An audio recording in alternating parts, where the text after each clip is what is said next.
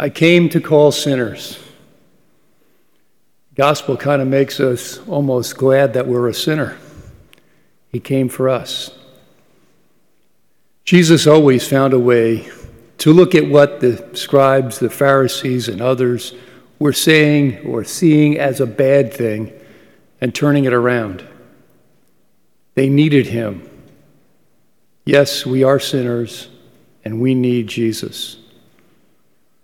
Let's follow his train of thought a little further. Suppose we go to the emergency room and you're there, and of course, the nurse receptionist is going to ask you, What do you need? You say, Well, I really don't need anything. This is a hospital. I just thought I'd stop in. I think we might hear something like, Are you crazy? Get out of here. We're here to treat the sick and injured. As we're leaving, we look around and we see many sick and injured, some that are even bloodied near death. We get it. Jesus is the physician. Let's take another look further as he says, I came to call sinners. Haven't we heard that somewhere before? That's right. As we started Mass, we heard that the penitential rite. You were sent to heal the contrite of heart. Contrite means an expression of remorse or a feeling of guilt, penitence.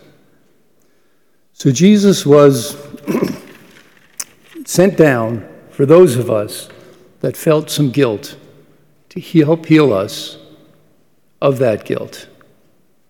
You came to call sinners. Christ have mercy. Straight from today's gospel. Ever wonder about being called by God or being worthy to be called? Jesus helps us with that feeling right here, right now.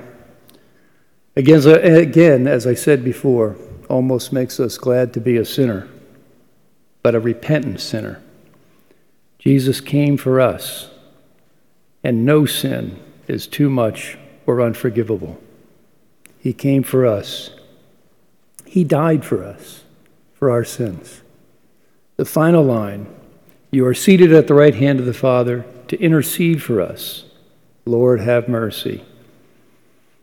When we say or hear this, do we truly understand what it is we are saying or hearing? Jesus says he will intervene on our behalf to the Father. If that doesn't make you want to get close to Jesus, I don't know what does. Talk to Jesus.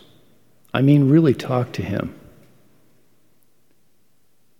Let him hear you as you would talk to your mother, your father, your spouse, your best friend, or if no one else, as you would talk to yourself.